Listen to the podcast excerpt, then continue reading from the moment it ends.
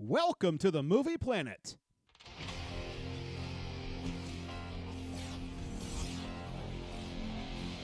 With Joe.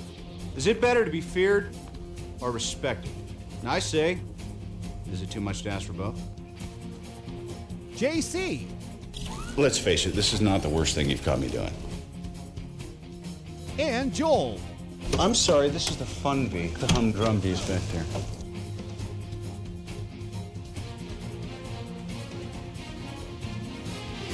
I'm your host, Joe, and with me is the Obadiah Stane and Raza to my Tony Stark. JC and Joel. Obadiah. Who's Raza? I'm trying to remember who Raza is. He was the Middle Eastern guy. He was the bad guy that had his face guard? I don't think we ever actually get his name. Oh. Do we ever hear it? No. Okay. Raza Ghul. Raish. Is it? I always thought it was Ra's al Ghul. It's like different in every iteration of Batman. They will never ever figure this out. Hey, you're the bald guy, so I'm the bald guy. Okay. They're both bald. Oh, wait, they are both bald. I can right. Damn it. I'm the bearded bald guy. This week, I've nominated Iron Man for the Comic Book Pantheon of movies. The Pantheon is comprised of 7 and only 7 films per genre. Now, it should be noted that when we first recorded this specific podcast, we did so after reviewing movies like Scott Pilgrim vs. the World, and we did Captain America Civil War. We had a massive battle on the air about Civil War. Well, after a while, we kind of got a hang of things, and so we started repurposing our shows, knowing what we know now. So, as of today, our Pantheon is actually Deadpool with an A, then The Dark Knight with an A, Batman Begins with an A-, Green Lantern with a C+, Dark Knight Rises with a C+, and that's where we're starting from today. Now, again, we are going to be going through all the Marvel movies in order. So any grades that we had for movies like Captain America, The First Avenger, or I think we did Civil War also, those are kind of thrown away right now. We're a lot smarter now. We know what we're doing, so we're kind of tossing those to the side, but I'm going to try to find a way to fit those bits in to the future shows when we go over Captain America, The First Avenger, and Civil War. So hope you enjoy the rest of the show. Now, the higher grade we give this, the longer it may be staying there. Only a film with a higher grade can kick it out on its ass from the Pantheon in the future. So we will discuss the movie, and in an hour or so, we will analyze it and grade it. This is a spoiler-rich podcast, so if you haven't seen Iron Man, you must have been born after 2008. Yeah, seriously, come on. How have you not seen Spider-Man? You were talking about it earlier, Iron Man. How have you not seen Iron Man yet? Yeah, it's best if you stop here, watch the movie, and then turn us back on to enjoy the discussion and analysis. We'll also be playing a game of Did the Awards Get It Right, as well as a new segment called... It's not a new segment anymore. I got to change that. Called Top 3, Bottom 3, where we highlight the best things in the film and rip to shreds the worst things in the film, which is kind of hard to do in this movie. There's some nitpicky things, I think. Yeah. There is, but at least we have 3 nice bottoms between the 3 of us. Well, thanks for noticing. This week, we are talking about 2008's Iron Man, a movie made for $140 million that raked in $585.2 million, directed by Jon Favreau and produced by the great Kevin Feige. Oh, how'd that feel? It sucks, but until he fixes this Spider-Man issue that I have, he's Feige in my eyes. Yeah. His real name's Feige, but Feige. Written by Mark Fergus, Hawk Ostby, a cool name, Art Marcum, and Matt Holloway. Starring Robert Downey Jr. as Robert Downey Jr. I mean Tony Stark. Terrence Howard as James Rhodey Rhodes in his only role in the entire MCU. Jeff Bridges as Obadiah Stane. Shaun Toub as Yinsen. I just realized his last name's Stane, and he leaves us Stane when he dies. We're going to have a bunch of snorts on the show today. Gwyneth Paltrow as Pepper Potts. Leslie Bibb as Christine Everhart. Farhan Tahir as Raza. Clark Gregg as the great Agent Coulson. Before he was Agent Coulson. Or cool. Yeah. Jon Favreau as Happy Hogan. And Paul Bettany as Jarvis, the AI that must have inspired Siri 3 years later. Had to have. Yeah. Had to have. Now, according to our good people at Rotten Tomatoes, it has a tomato-meter reading. Tomato-meter? Tomato-meter. The meter meeting. Rating meter of 94%. Meter-meter. The critics, on average, gave this film a 7.7 out of 10. Once again proving that the tomato meter is bullshit. Yes. We all know Civil War is at least a 99. The audience score, which is the horror. The audience score, which is the average rating the audience gave the film, is a 4.2 out of 5 with a 91% agreeing it's a 3 or higher. So I hate math. It's very confusing. I know. But yeah, I'm kind of excited about this one. I was looking forward to this all week, and then I didn't watch it until Thursday. Yeah, I waited a while on this one. But hey, let's jump into our next segment called Inception to Perception, where we talk about how this movie started as an idea and made its way to the big screen. Don't get on the set, get ready to shoot, and then ask for rewrites. Studios do this crap all the time, and they wonder why they end up with a shit movie. Smoke and mirrors, guys. Welcome to the movie factory. Movie? You know, I hate the word movie. I don't make movies. I make films. Okay, we're going to go into the Wayback Machine, not to the 2000s, but the 1990s. April 1990, Universal Studios buys the rights to develop a low-budget Iron Man for the big screen. And then 6 years go by, and in February 1996, 20th Century Fox acquires the rights from Universal. It's like this joint that starts getting passed around. January 1997, Nicolas Cage expresses interest in playing Tony Stark. Oh, goddamn. Holy cow. Gets better, JC. DC would have just ran away with superhero films. September. We would actually call Sony a good company. September 1998, Tom Cruise expresses interest in playing Tony Stark and producing it. Jeff Vintar and Stan Lee co-write a story for Fox, which includes MODOK as the villain. Yeah, it's a good thing that I'm telling you, history turned out the way it did. A year later in May, Jeffrey Kane rewrites the Vintar Lee script. And then in 1999, October, Quentin Tarantino is approached to write and direct the film. Could you imagine Quentin Tarantino directing Robert Downey Jr. as an Iron Man character? Well, it's funny. That could actually be pretty brilliant. It's actually in my notes. Is it really? Yeah. I mean, if you want to go ahead and get to top three, bottom three, we'll remember it. December 1999, Fox then sells the rights to New Line Cinema, claiming they have too many superheroes in development and, quote, we can't make them all. Was this pre the first... X-Men? Well, I wasn't going to say X-Men. I was going to say Fantastic Four. Well, here's the heroes you may be asking about. Daredevil, Elektra, The League of Extraordinary Gentlemen, Fantastic Four, and a little movie that's going to come out called X-Men. Oh. That starts the entire thing. All right, Patrick, if you're still listening, all I can say is 0 for 1. Oh, Fox, you grabbed the wrong people. July 2000, Ted Elliott, Terry Rossio, and Tim McCanley's write a script with the Nick Fury cameo to set up the film. There you go. Then in June 2001, Joss Whedon enters talks to direct the film and is passed over. Stupid people. Why does Fox not realize that Joss Whedon actually knows what the hell he's doing? Fox is such a stupid... They're up there with Sony and stupidity. They're a step above, I think. They may be, because it's still... You know what, Firefly? Yeah. Fox, you're dumber than Sony. At least Sony can make good headphones. Then we go... Let's see. December 2002, a script is finally finished.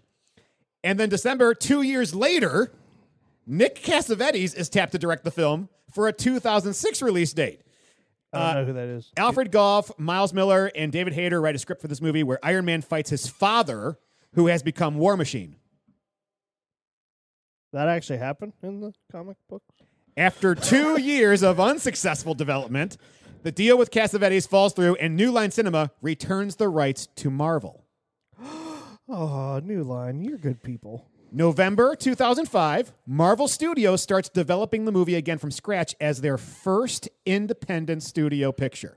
Well done, people. Well done. They go after around 30 writers, and all of them pass on the project because they were uninterested in the project due to the obscurity of the character and it being a solely Marvel production. Iron Man's an obscure character? What the hell? Nobody knew of him back then. He was a side character. He was a nothing. Yeah. He had an entire comic book to himself. But only comic book people knew about it. Yeah. Unless, at that point in time, unless you were an X-Men... Are you pigeonholing comic book people? Yes. Jerks. I'm saying there are markets in the world in that transcend Are you telling genre. Me not everybody in the world is like me? Believe it or not. That's why Civil War has such a crappy grade. Go on, Joel. Unless, at that point in time, it was Batman, Superman, or the X-Men, you didn't really know of superheroes. I mean, you had Fantastic Four. That came out, and that bombed because they did not do a good job at developing characters that people Nobody knew about. Yeah, I agree with you. With Batman, you could they made 12 movies, and all of them were completely different, but everyone loved it because it was Batman. Anyone would show up for Superman because they grew up with Superman. This was the first movie that did a brand new something for every audience outside of its original market. Okay. What? Never mind. I'll save that for later. I don't even know where I am anymore. Oh, Marvel Studios starts to build awareness of Iron Man through focus groups and 3 animated short films called Iron Man Advertorials, and it works. People start to go, okay, he's an actual character.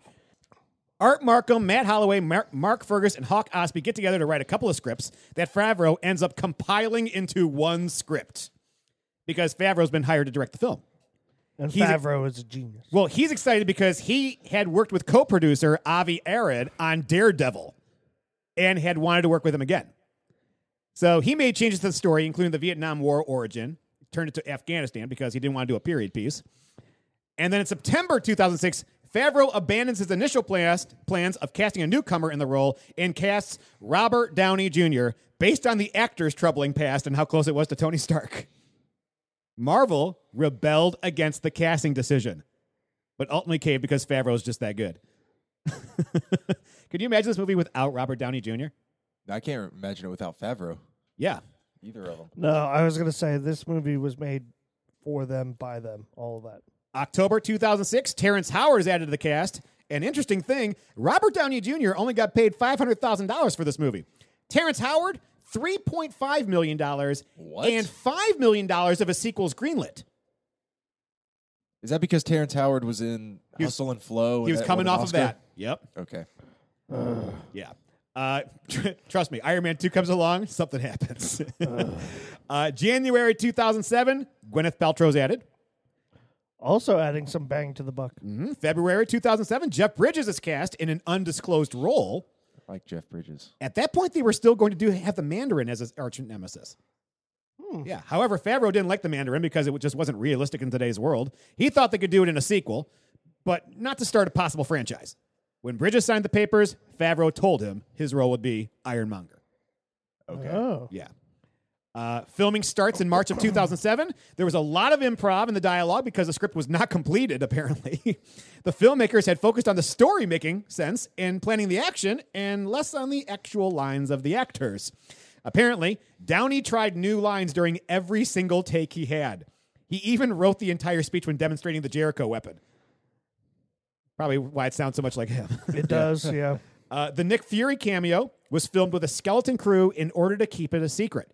But rumors had appeared on the internet only days later. Marvel Studios president Kevin Feige subsequently had the scene removed from all preview prints in order to maintain the surprise and keep fans guessing. And the post-credits scene was born. So, are you telling me Feige was the genius behind attempting to, with Iron Man, start this whole cinematic universe? Yes. That's pretty ballsy. Hey. Guy's got a pair on him. Smart guy. But too bad he can't do anything with Spider-Man. Not going to get into it. Not going to get into it. The movie was fine. The ending didn't. Okay. Feel better? No, a little bit. Okay. Do you guys remember the first time you saw this, Joel or JC? No, I don't. Depressingly so. I don't. I remember watching it in college, so it probably was at some point in college, but it is definitely one of those movies I watch once, if not 2 times a year. Like, I've already watched it twice within the last month. Yeah. Joel? Yes, this was a huge year for superheroes, with this coming out along with The Dark Knight. Yeah. Same summer. I saw this and was honestly like blown away because it opened my eyes to the lesser-known superheroes. So in Marvel, definitely earned their street cred with this one.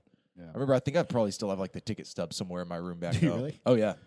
I should. That was like the years that I like. Those were the years like in high school that like I just went to a lot of movies. Yeah, like, a lot of movies.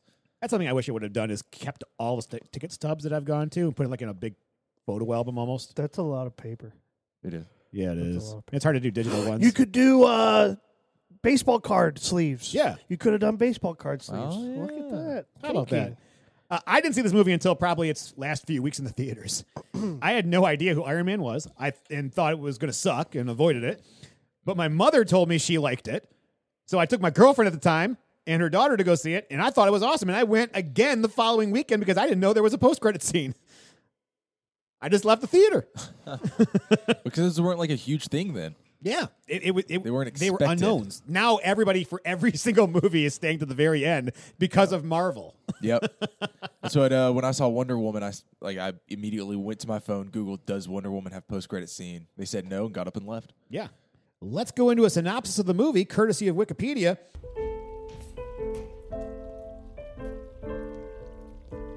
How'd it go? Wow. Went that bad, huh? Just because I brought pizza back from New York doesn't mean it went bad. Uh-huh. Sure doesn't. Oh, boy. Would have gone better if you were there. Uh-uh. You told me to lay low. That's what I've been doing. I lay low and you take care of all that. Hey, come on. In public, the press. This was a board of directors meeting. This was a board of directors meeting?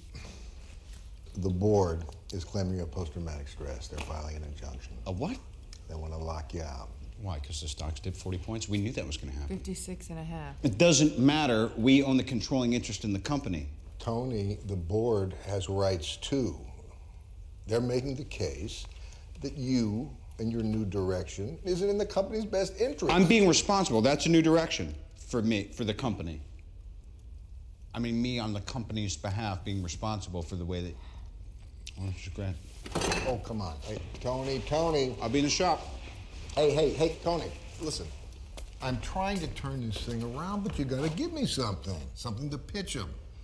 Let me have the engineers analyze that. You know, draw up some specs. No. It'll give me a bone. Absolutely not. This one stays with me. That's it, Obi. Forget it. All right, well, this stays with me then. Come on, here, you can have a piece. Thank you. You mind if I come down there and see what you're doing? Good night, Obi. Genius billionaire and playboy Tony Stark, who has inherited the defense contractor Stark Industries from his father, is in war-torn Afghanistan with his friend and military liaison Lieutenant Colonel James Rhodes to demonstrate the new Jericho missile. After the demonstration, the convoy is ambushed, and Stark is critically wounded by one of his own company's rocket-propelled grenades. He is captured and imprisoned in a cave by a terrorist group, the Ten Rings. Yinsen, a fellow captive who is a doctor, implants an electromagnet into Stark's chest to keep the shrapnel shards that wounded him from reaching his heart and killing him. Ten Rings leader Raza offers Stark freedom in exchange for building a Jericho missile for the group, but Tony and Yinsen agree Raza will not keep his word. Stark and Yinsen quietly build a small, powerful electric generator called an arc reactor to power Stark's electromagnet and a suit of powered armor to aid in their escape. Although they keep the suit hidden almost to completion, the Ten Rings discover their hostages' intentions and attack the workshop. Yinsen sacrifices himself to divert them while the suit is completed. The armored Stark battles his way out of a cave to find the dying Yinsen, then burns the Ten Rings' weapons in anger and flies away, crashing in the desert and destroying the suit. After being rescued by Rhodes, Stark returns home and announces that his company will no longer manufacture weapons. Obadiah Stane, his father's old partner and the company's manager, advises Stark that this may ruin Stark Industries and his father's legacy. In his home workshop, Stark builds a sleeker, more powerful version of his improvised armored suit, as well as a more powerful arc reactor for his chest. Personal assistant Pepper Potts places the original reactor inside a small glass showcase. Though Stane requests details, Stark keeps his work to himself. At a charity event held by Stark Industries, reporter Christine Everhart informs Stark that his company's weapons, including the Jericho, were recently delivered to the Ten Rings and are being used to attack Yinsen's home village, Gulmera. Stark also learns Stane is trying to replace him as head of the company. Enraged by these revelations, Stark dons his new armor and flies to Afghanistan, where he saves the villagers. While flying home, Stark is shot at by two F-22 Raptor fighter jets. He reveals his secret identity to Rhodes over the phone in an attempt to end the attack. Meanwhile, the Ten Rings gather the pieces of Stark's prototype suit and meet with Stane, who subdues Raza and has the rest of the group killed. Stane has a massive new suit reverse-engineered from the wreckage. Seeking to find any other weapons delivered to the Ten Rings, Stark sends Pepper to hack into the company computer system from Stane's office. She discovers Stane has been supplying the terrorists and hired the Ten Rings to kill Stark, but their group reneged. Potts meets with Agent Phil Coulson of S.H.I.E.L.D., a counterterrorism agency, to inform him of Stane's activities. Stain's scientists cannot duplicate Stark's miniaturized arc reactor, so Stain ambushes Stark at his home and takes the one from his chest. Stark manages to get to his original reactor to replace it. Potts and several S.H.I.E.L.D. agents attempt to arrest Stain, but he dons his suit and attacks them. Stark fights Stain, but is outmatched without his new reactor to run his suit at full capacity. The fight carries Stark and Stain to the top of the Stark Industries building, and Stark instructs Potts to overload the large arc reactor powering the building. This unleashes a massive electrical surge that causes Stain and his armor to fall into the exploding reactor, killing him. The next day, at a press conference, Stark defies suggestions from S.H.I.E.L.D. and publicly admits to being the superhero the press has dubbed Iron Man. In a post-credits scene, S.H.I.E.L.D. director Nick Fury visits Stark at home, telling him that Iron Man is not the only superhero in the world and explaining that he wants to discuss the Avenger Initiative. JC, that's the end of the film. What do you think after seeing this thing? God, it's so good. God, it's so good. Like, it is one of those movies, like, even when I'm critiquing it, I will turn my mind off and be like, this is awesome. Like, I just like this movie. Yeah. It is, you really have to be nitpicky. Now, when I go in my bottom three, there is actually, I think I have two legit complaints. Neither one is big enough to really knock down the grade because everything else about it is so good, but this is the movie that started the genre. If you want my honest opinion, yes, you had Batman, yes, you had Superman, but wow, like, this movie was just fun. Just fun. What do I think after watching it? Fun. Joel? Yeah, that was good. I didn't know that Iron Man could be that entertaining. Yeah. There aren't too many movies that are this strong as a first movie in a series. 9 years later, this is actually still pretty good. Oh, it's still awesome, yeah. But let's play a game. Did the awards get it right? At the Academy Awards, Best Achievement in Sound Editing. It got two nominations at the Academy Awards, which is pretty good for a very lesser-known commodity. Oh, yeah. Best Achievement in Sound Editing went to The Dark Knight. Yeah. Iron Man was up. Slumdog Millionaire. Sound editing over WALL-E? And Wanted. Never seen WALL-E. Anytime. What the hell, dude? Literally everyone has said, you don't have to. You're the first person that's been like, what? You haven't seen it?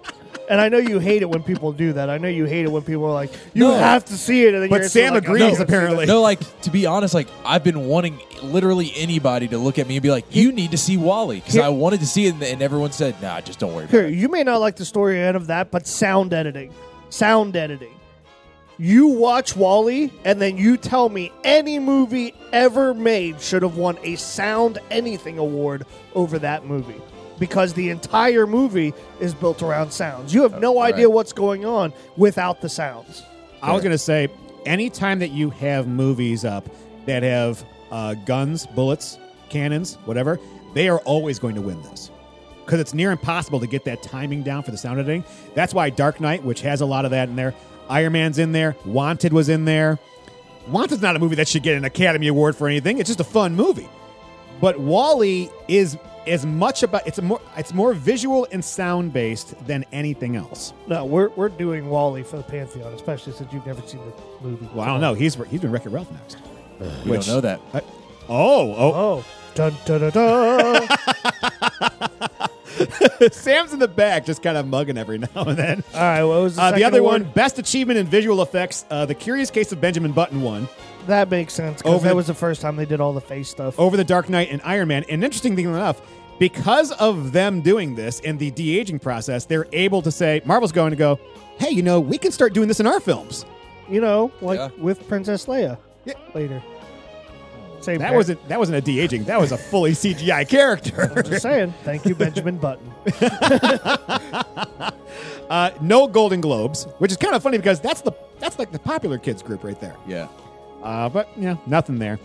But, hey, let's go to our next segment titled Top 3, Bottom 3. This is where we pick our top 3 things we love or scenes we like in this movie, and then we choose 3 things we dislike about the film or that we find the weakest. Let's start with the top 3. JC, what are your top 3 things that you want to highlight in this movie? Number Tres. Every montage of Tony creating. Like, there's a montage of him in the cave. There's a montage of him as soon as he gets back. Like, just watching him build stuff for me is fun. And tied into that, it would actually be... It leads into my next one. Like, All of his conversations, the one with his dummy robot, hilarious. The ones with Pepper Potts, awesome. But like every bit of dialogue, the dialogue in this movie, the screenwriter should have won an Academy Award. Like Day it's 11, just test 37 configuration 2.0. For lack of a better option, dummy is still on fire safety. If you douse me again and I'm not on fire, I'm donating you to City College. Like, that's awesome. That's golden material. And number one, this movie doesn't work without Robert Downey Jr. as Tony Stark. Yeah. If you don't have Robert Downey Jr., this movie is infinitely worse. Infinitely. Yeah, I can fly.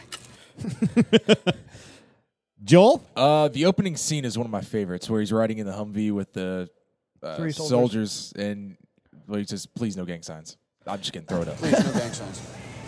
No, throw it up. I'm kidding. It's great energy, and it sets a vibe. He's going to listen in. It does a really good job setting the tone for who Stark is very early in the movie. Number two, the invention of the suit sticks with me even when watching the following films featuring Stark, so... I mean, no matter what Avengers or whatever movies he appears in that I haven't seen yet, I always think of like the thing going, like them figuring out a way to put that in his chest and build the suit around it. And I'm always thinking, I was like, where's the weakness in it when he's fighting certain people? And that's all. I love that scene. And then number one is just Downey as Stark. If he wasn't a part of the Avengers, I honestly don't know if I would watch them all. I think that when we think to the future, like with them retiring, I'm like, Robert Downey Jr. is so amazing. Like, would I watch with somebody? I don't know. Yeah, that's a hard question. I mean, he's excellent in each one, like in his role, wherever he plays. But specifically in this, he's so smooth, and you believe that he is Tony. Yeah. You get to see so many emotions that round him off as an actual person that you can connect with. I mean... You see him, like, he gets mad and he gets upset when he comes back. You see him tired and, like, just genuine. But, I mean, this was a big year for Robert Downey Jr. This is when he was nominated for an Oscar this year, but as from Tropic Thunder. That's right. Because you will never make high school kids more angry than when you tell them the only reason Robert Downey Jr. didn't win the Oscar is because Heath Ledger died. I stuck by that for years. Wow. Heath Ledger did not play a white guy playing an Australian guy playing an Italian guy playing a black guy. Yeah. All at once. But here's the thing. There's no way they could have had him win that award, because the last thing the Academy could have done at that point was say, hey, by the way, I know we've whitewashed the Oscars. We've nominated a guy in blackface. That and Heath Ledger's performance was phenomenal. Yes. But I do love... That was... Because the comedies always get snubbed at the Oscars. Mm-hmm. And the fact that Tropic Thunder, which made so many people uncomfortable, was nominated for a Best Supporting Actor was the best. It really is a movie that they tried to defend as many people as possible doing it. It worked. Robert Downey Jr. is amazing in it. Like, it's crazy. I mean, this whole year... You can't go full retard. Like, this whole year just, set him back on the... on his path. Yeah. Because then he was in the movie with Zach Galifianakis, and he was in so many more movies after this. Mm-hmm. I mean, you look before this, there might be one movie that you recognize and that you might be able to talk about with another person in the first the last 8 years before this. Yeah. He just hit kind of a nothing streak. Hey, you got lucky. My number three is I want Tony Stark's house and every gadget in his possession. They are all friggin' amazing because they're not so far into the future. It's literally 2 generations down the line you could have something like that. The relationship and rapport, my number two, the relationship and rapport between Pepper Potts and Tony Stark is flawless. Yeah. Robert Downey Jr. and Gwyneth Paltrow have the best chemistry of any duo on the screen in this movie, besides Tony and Jarvis. And I've got this little clip right here. What, do you got plans? As a matter of fact, they do. I don't like it when you have plans. I'm allowed to have plans on my birthday. It's your birthday? Yes. I knew that already. Yeah, isn't that strange? It's the same day as last year. Well, get yourself something nice for me. I already did. And?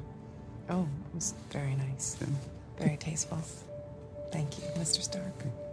You're welcome, Ms. Potts. I love it because she's clearly the secretary, but... She's boss, too. There's more to it there. Yeah. Yeah, I like that. And my number one is the post-credits scene. I thought this movie was awesome the first time I saw it, but that post-credit scene made me want to learn more about these, quote, so-called Avengers, who I wasn't familiar with at the time. Yeah. And now it's like, you tell somebody Avenger, and even people who haven't seen the movie know what you're talking about. Yep. This created a empire. It was a cultural shift in movies, because without this one, comic book movies hit a mark all of a sudden where it's like they're cool. They're legitimized now. If only we could do that with video game movies. We'll get there. We had to go through a lot of stinkers in the comic book genre to get to this point. Just saying. Okay, now the bottom three. Time to vent. JC? Hey, but we have nice bottoms. Just go. I don't have a bottom. What's your number three? All right. My number three of three. Some of it is starting to become dated. Like some of the analogies militarily and even his glasses that he wears. And when I watch some of the military technology, I'm like, yeah, we'd have better stuff by now. Like, so it's starting to become dated. Number two, I dislike Terrence Howard in this movie. Yeah. And it's probably because I've seen Don Cheadle, and Don Cheadle is amazing, and so I don't like Terrence Howard. I don't like how he plays War Machine. I don't like how he plays Rhodey. Do you think? I thought he came off as kind of a bitch for a military guy. I think he came off as an arrogant asshole. Oh, really? Yeah. That's how y'all both feel.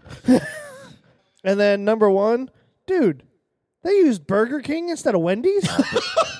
Oh, really? Yeah. That's your number one? Burger King? Burger King? I think Burger King's better. No. Oh. They make a mean chicken sandwich. Yeah, and you can get 10 nuggets for $1.49. I stopped eating at Wendy's when they got rid of the Big Bacon Classic. I think BK's got better. Probably because of this. If they'd have had the Iron Man contract, they'd still be making Big Bacon Classics. I think Burger King has better fries. Yes, they do. No. Wendy's fries are too soggy. No, because Wendy's fries are the fresh-cut fries. Wendy's fries are amazing compared to everybody else. Maybe I just may not have had Wendy's for a while. Maybe I gotta say, Burger King's ones are better. Good. No, and no, they're not. And you have the option of the onion rings, which are delicious. Oh my goodness! I would prefer McDonald's to Burger King. Well, I hate McDonald's. McDonald's is the golden standard for French fries, though. But I'm just saying, we all need to go to Pals in East Tennessee. King. Shameless plug. Here's where you don't get fries. White Castle. Burger King is. I've never had them. Yeah, you don't go to White Castle for fries. No. I don't know if maybe I got burned on Wendy's because like once I went and they were like super salty, and then the next time I went and there was like zero salt on them. I was like, I don't want a cut potato. Fry it up. Wendy's is actually one of the few, if not the only, burger fast food place the wife and I will go to anymore. We won't go to any of the other ones. Those fries are good in the Frosty though. So Joel, what are your three? They are great in the Frosty. My number three is that I feel like the only way to do this also is like to nitpick. Yeah. It's almost two movies, and this is what I was talking about earlier. It reminds me of like Tarantino's films. There's one massive problem and solution in the beginning, and then you have to restart your emotions and get ready for another. Like just him getting out of the Middle East could have been a movie in itself. Yeah. And then like by the time he got out, I was like everything in me just went like a big exhale. I was like that was great. Mm-hmm. And then I realized the movie hadn't really started yet. I was like, oh, no. There's more to come. So my vulnerability doesn't like number three. Number two. I don't think anybody likes number three if they're vulnerable. Mine is also Terrence Howard. But Howard hate continues. Well, I don't hate Howard. I hate Howard in this movie. He is bad in this. Mine is only, like, I don't think that he's awful, but I think he's forgettable. And that's my thing, because when I saw JC's Terrence Howard, because I was trying to think of a 2 and a 1, I was like, oh, yeah, I forgot Terrence Howard was in this movie. And so if that is what he left behind, then yeah, he's the number two. And number one, Middle Eastern settings are not pleasing to me. Oh. I don't know why. I don't know if it reminds me of having to play football and being a lineman and being too hot. But every time I watch a movie that takes place in the Middle East, I'm like, I just want to like go sit inside of my house and like turn the lights off because like I'm hot just watching this. And I think that also had something to do with my air conditioning in my classroom not working. And I feel like I have done nothing but sweat for 3 straight days. You were just in the Middle East in your room. Yeah, anything that has to do with heat and me sweating is a no right now, and so that's why that's number one for me. You want me to turn the AC down? Oh, no, you're good. I feel great now. We're sitting under this fan. All right. Okay, my number three, anytime you allow a lot of improvisation, you run the risk of pop culture references, and it's a natural comedic beat to take because it's very now. However, it dates the movie a bit when you say things like MySpace. Yeah. You know, nobody under the age of 15 knows what MySpace is. Right. Nope. And I think by this point, MySpace had kind of already died. Yeah. And so, like, the joke was to make a joke about a dying technology. But now it's so dead. Yeah. I don't get the joke. It almost like jumps over it. If you know what's going to happen, it's about 10 years, people will start getting MySpace things again because it's retro. That's true. And then Facebook will be the joke. People still use it as a joke. Yeah. But it's mostly adults. Mm-hmm. You know, so I mean, hopefully kids will pick up on that over time, but yeah. My number two, there is no way the military would give a weapons contractor that much leeway to do whatever they wanted. There's no way. True. That's why we only live in the world of Phage. Yeah. Phage. It bothers me that we have to call him that now. The anatomical impossibility of the chest magnet. Every time I see Tony with his shirt off, I imagine how compressed his organs must be around that cylinder. It's pretty deep when you see Pepper's hand go in it. Oh. Almost goes through the back of him. Yeah. He's not a thick fella. They would have to remove part of his sternum where ribs are still attached. The ribs are attached to the sternum would have to be fused to the metal. It's just always bothered me whenever I see that. So I know that's the leap of faith you got to take in this movie. So I'm okay with that, I guess. But it's a nitpick that always bothers me. Every time I see him, like, I go, just put your hand in there, and if you go too far, you're going into the chair behind him. Yeah, she puts her whole hand. Look at yeah. So there you go. Who's the audience for this movie, JC? Everyone. Everyone is. But no, realistically, everyone who wants to watch great dialogue, but they need to be willing to try out a superhero movie because, in my opinion, Iron Man is now the superhero movie. Ooh. I think it's probably better than most Batman and most Superman movies before it. Okay. I think it is. If you want to learn about superheroes, you start with Iron Man. Yeah. Mine's kind of reflecting the same thing. I say people who are skeptical towards typical superhero films. Yeah. So, I mean, everyone can watch Batman Begins, Dark Knight. But if you want to go further on that, if you want to say, I don't know if these are for me, watch Iron Man. Because if you enjoy Iron Man, then it sets you up for the rest. If you don't like Iron Man, then stop. Because it's not going to get... Nope, yeah. It's hard to beat this. Yeah. And this really is a tale of two futures because at the same time, you had The Dark Knight come out, and you had DC, which was going to do the dark and gritty, and you had this, which was going to be more of the comic book splash pages. And you thought to yourself, zap. This is going to be a great future that we're going to see. And one group went in the right direction, and one group stalled. Bad Civil War, bad. And it was not Marvel that went down the bad route. Okay. I think this movie's for everyone except for artsy-fartsy art house film critics. Do their farts smell better? Yes. Artsy. This is a big, smart popcorn movie. And so I'm a big fan of this one. I think everybody should see this one as a cultural touchstone at some point in the future. Be like, hey, when did the comic movie start? Go watch Iron Man. This will be one that's played in film houses forever, like your Swayze Fest. Yeah. They'll have Downey Fest. Happy birthday! You should have a Swayze vest. Swayze vest. What the hell? For those listening, we are recording on Saturday. And yesterday was Friday, and it was also 8/18, Patrick Swayze's birthday. Yes. So happy birthday to the late great Patrick Swayze. Movie report card. A, B, C, D, F in the comic book feature film genre. Gentlemen, give us a grade and some comments that defend your grade. JC, hit us with it. A, from top to bottom. Damn! and there are some nice bottoms here, eh? See what I did there? Seriously, this is a movie that if people could get over seeing it as a quote-unquote superhero movie, it is really just a brilliant character-driven drama. Thank you, Robert Downey Jr. Joel? This is a movie that everyone needs to see. It completely sparked the fire that developed at Marvel. Aside from the fact that you probably couldn't actually do the chest light bit life battery thing. I love Iron Man because, like Batman, he can die. And I emotionally get so much more invested when I know that the person can actually die in the movie. No magic, no fantasy, mystery, typical human lifespan and limitations. X-Men. The characters all click super well. Downey as Stark is flawless. Nobody else can be Iron Man. Like they do not need to Tobey Maguire this. Once Iron Man's done, kill it for about 30 years. maybe 40. Appropriate amount of time.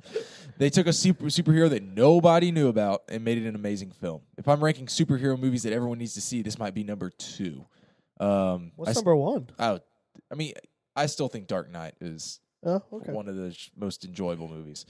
I also like Batman because he's just, I mean, he's like Tony. He's just like a rich guy that makes his own fate. Yeah. You don't need background information to understand anything that's going on, and that's my favorite part of this movie. It gives you everything you need, and nobody, when watching this movie, is going to say, it'll make so much more sense after you watch blank. Every movie after this kind of have to. Because right. Yeah. And like, and it's like I do get like in a development like that, that's the purpose for it. Yeah. But I love superhero movies that you can watch, and I don't feel dumb because I missed something in another movie. And that gives this an A in a superhero genre. Sweet. This movie is one of the smoothest running plots in the entire MCU. Not a lot of waste of time, a plot that goes places, and a Batman Begins like origin story that actually makes you believe what Stark does is possible because it uses science that is 1 or 2 steps from where we are rather than 10 or 12 leaps. Sure, you have to suspend belief when it comes to the suit, but comic book movies are meant to make us suspend our beliefs. The characters center around Tony Stark. Stark is the one with multiple layers. Each character that surrounds him represents different parts of his life that, when exaggerated, can fundamentally change the person he is. Pepper Potts represents devotion. Obadiah Stane represents obsession. Rhodey represents loyalty. Yinsen represents compassion. Nick Fury represents leadership. And Agent Coulson represents organization. These characters never veer too far from their selected representations because Tony uses all of them to make up for his own deficiencies in these very characteristics. It's why his arc is spotlighted so well. By the end, as simplistic as it is, he is transformed from the selfish to the selfless, where he's willing to sacrifice his own life to stop Iron Monger. It was a ballsy move to make this movie. I mean, if you were starting Star Wars, you wouldn't be like, hey, let's make a movie about Wicket the Ewok and see if it works before we introduce our bigger heroes like Luke Skywalker. But Marvel Studios didn't really have a choice. So what did they do? They made a great movie out of scraps, like Tony Stark did in his cave. It serves as a reminder that you don't always need a fantastic hero to make a movie. Sometimes you just need a fantastic story to make the hero. And in doing so, start a series of movies that every studio wishes they could do, but are falling short doing. This is, in my opinion, such a great first movie in a franchise. I'd put it up there with Alien, Jurassic Park, Rise of the Planet of the Apes, or Raiders of the Lost Ark. This movie's an A. Yeah. Done. If this movie was released on Blu-ray, would you buy it, bin it, stream it, borrow it, or forget about it? You have to buy it. But because it's been out for so long, you probably could find it for really cheap in a bin. But you have to buy it. Yeah. You have to buy it. But it's not going to be expensive. Yeah, this movie is worth buying even though I don't own it. Well, actually, I do. Joe gave it to me, so I guess I borrowed it. No, I gave it to you. Right. So It's like I borrowed it, but now I own it, and I'm happy I own it. But, yeah, if it were released on Blu-ray, this would be a great movie to see on Blu-ray. Yeah. When it's on 4K. I want to get it on 4K. Yeah, this is worth a buy. I'm going to buy it also. Again, if it's on 4K, I will buy it.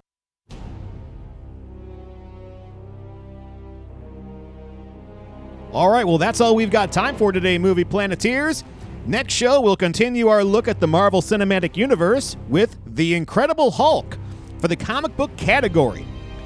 You can email the Movie Planet using the address movieplanetpodcast@gmail.com. If you enjoyed the show, subscribe on iTunes, Google Play, Stitcher, Overcast, Podbean, Spotify, any of your podcasting pieces, and we'll get give us a 4 or 5 star review. We're pretty good, okay? Tweet with any questions, comments, theories, and I'll try to fit them into the show next time we're on the air. Send those tweets to @MoviePlanetPod and like us on Facebook and Instagram using the links in the show notes. The opinions expressed on the Movie Planet Podcast are those of the individual hosts. The Movie Planet Podcast is not affiliated with, prepared for, approved, or licensed by any entity that created any films discussed or reviewed herein. All movie clips and music included in the podcast are the intellectual property of the respective copyright holders. They are included here for the purpose of review, and no infringement is intended. Special thanks to Twisterium and Sound J Music for providing any music that we use for any of our other shows. Thanks for listening, and happy movie watching.